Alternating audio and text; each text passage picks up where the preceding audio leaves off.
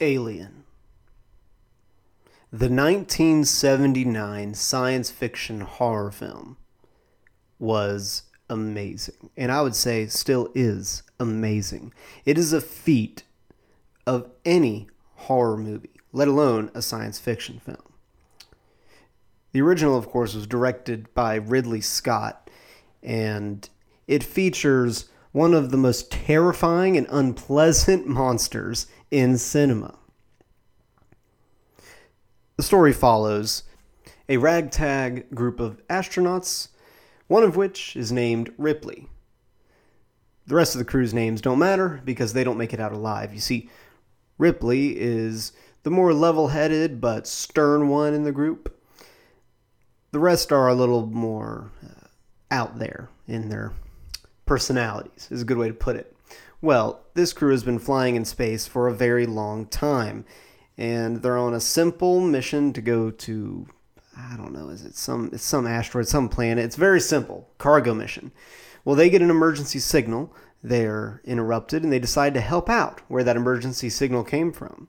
Upon landing on that planet, they find an alien ship with an alien life form dead. They see a large hole, a crater, in this alien's chest. They then see a room filled with basketball sized eggs. One of these astronauts, the real brainiac of the group, decides to look at one of the eggs very close as the top of it opens up. And then comes one of the most famous scenes in film history a face hugger, little, just picture a crab spider thing with really gross, slimy skin, jumps, wraps itself around the guy's head, its tail wraps around his neck, and he falls down. They bring him back onto the ship, and they they broke quarantine rules by the way. They officially were supposed to quarantine him since they didn't know what that was on him but they decided to break the rules. So i'm not i'm not saying that if you break quarantine rules in 2020 an alien will explode out of your torso. I'm just saying you can't be too careful. Anyway, once they're in the ship, the they do an X-ray and they see that within this astronaut's stomach, a baby alien is being implanted. Talk about uncomfortable. Now, I haven't talked about this with a lot of people, especially not on this podcast, but I have a fear of things under my skin. Like, I can get a shot, I'm okay with that. But, like, have y'all ever had an IV where there's a tube in your skin? The pain doesn't bother me. But if I look at my arm and I see like an IV like under the skin, that wigs me out and I cannot handle it. Alien thrives on that kind of discomfort. So, after scanning the astronaut. They discover a little baby alien. Eventually, the facehugger falls off. They try to cut the facehugger open, see what it is, but it has acid for blood. And then, at one of the best scenes ever filmed in history, while they're eating breakfast, that astronaut starts complaining about his stomach hurting. He writhes in pain, falls backwards, knocking everything off the table, screaming, and then bursting out of his chest a little alien baby. It is unpleasant the first time you see it. And then you get used to it because it's been spoofed to all heck. Anyway, this alien, of course, jumps out, runs away. He's dead because his chest exploded. But the rest of the crew doesn't know what to do because there's this alien that has just escaped and is on the ship somewhere. They can't bring it with them, they don't know what it is. So they decide to, you guessed it, split up and search for it. And that's where this film finds its magic. You see, the limited space, the fact that you cannot escape this creature, the fact that you know nothing about this creature, and the fact that you are alone. You can hear in the scenes, you'll see Ripley hears what's going on in other parts of the ship, but she can't do anything about it. It's this powerlessness and this dread that permeates the film Alien and makes it phenomenal. And the alien, of course, if you Google it, and you'll see it, it's a species that takes on some genetic properties of whatever its host body is in. and it can become the perfect killing machine. Its blood is acid and it is incredibly strong. It's nearly silent and it can hunt incredibly well. It is an aggressive threat and it starts picking the crew off one by one. Boy, is it freaky because you know it's there the whole time, but you don't know where. You don't know who is going to die next. It never focuses too much on just one person. And that's where the threat slowly is able to escalate to where Ripley eventually has to kick it off of the escape pod and then fly off, and the ship explodes. Now, what made this movie good was the limited space and the fact that there was a singular threat that was almost impossible to catch or kill. And it has this slow build of dread and hopelessness throughout the movie. The sequel, Aliens, decided to go a different direction.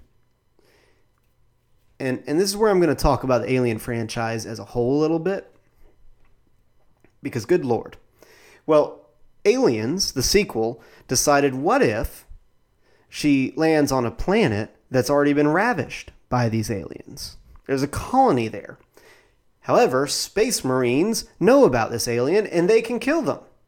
So she flies down with space marines to kill the aliens. Aliens is far more of a suspenseful action movie than a horror film. However, I would say Aliens is by far the most famous and I'd say the best quality of all of the Alien movies. Because when you watch Alien, you have to have a mild sense of suspended disbelief. Because not only do you know that this creature doesn't exist, the creature also is made with 1979 effects, practical effects. So there are points in the movie where this terrifying alien looks like a dude in a costume. Points where it doesn't, don't worry, but there are a good bit few that look like that. In the sequel, it's more competent CG to help with the practical effects. And of course, you get the very famous scene with the Queen and Ripley in a cargo loader exosuit. It is fantastic. And there's something satisfying about watching a bunch of aliens get killed when you've had to fight to survive. There's something really enjoyable about that that the first film, because of its genre, just does not have. And then, of course, you get later and later iterations that get more and more ludicrous. You see, Aliens as a franchise doesn't have one set that it plays by. Similar to the creature within the franchise, it seems to take on the properties of each genre that it is in. And it relatively succeeds. I'd say the third and fourth ones were pretty bad. Uh, but overall, they're always fun to watch because if you understand the basic rules of the franchise, there are these creatures, they have face huggers, and then it bursts out of the chest, and then it's hard to kill. You can kind of get into it. It's kind of like zombie movies where you get used to the rules, you know, if you're bit, what's going to happen, and you get used to the patterns that eventually you're completely numb to the consequences. And oh, this guy in our group's acting shady. I bet he got bit without asking questions. I'm shooting him, not letting him near my family. You eventually get to where you're making these difficult moral decisions very quick in a very blase fashion. However, I would be remiss if I did not spend a little bit of time discussing Prometheus and Alien Covenant, or as it was originally titled, Prometheus 2.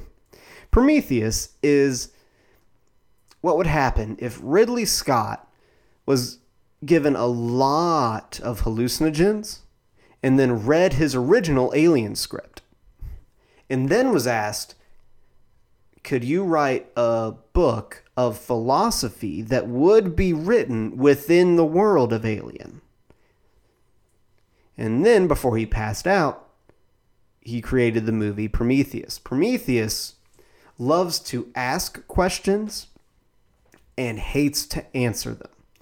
The movie is so barely connected to the Alien franchise that it is only in the most timeline technical sense a prequel. It has some serious flaws. Uh, I would say the special effects are phenomenal. The story's passable. The acting, directing, and cinematography is is very good, very very good. It, it, you can tell that everyone involved is highly professional, highly talented, but as a member of a franchise, it, it does not work at all. Which is why they changed the title of its sequel, Prometheus 2, to Alien Covenant. Because you see, audiences went to see an alien movie to see an alien, not an eight foot tall albino guy wrestle a giant tentacle monster. Spoiler alert, but you're not missing anything if you skip it. Alien Covenant catches you up on everything that you really needed to know from Prometheus to understand that it is a prequel to the Alien franchise. Alien Covenant is a far more substantial title in that it returns to its horror base while keeping the uncomfortable mythological exhortations that Prometheus reveled in and got lost in. Uh, and Michael Fassbender is amazing in Alien Covenant. And he is the most unsettling character in a world filled with man eating monsters. You see, as the movie builds, it relies on you knowing how the aliens operate. It relies on this basis of knowledge so you understand the implicit threat without having to be overt. Again, it relies on that sense of dread. You know it's coming, you don't know where. Uh, I would say the weakest part of Alien Covenant is the fact that much of the film relies on characters making dumb decisions to not leave because if they left when they could have, they'd be fine. But the whole we have to know more and we're driven by science that that kind of plot line gets a little old when you've done it for like eight movies. I don't know. It just gets old, and I, I get it. Rid, I, I get it. I get it. Ridley. That's the message. Oh, you shouldn't mess with nature even if you're a scientist because it could grab your face and make an alien burst out of your stomach. Thanks, Ridley. That's that's really great. Well, I think we've about beaten that horse to death. So let's move on to the next film, the next great horror giant. And I will say this is not my favorite, but you know what? We're going to get through it. So I'll see you around the bend for the next classic horror.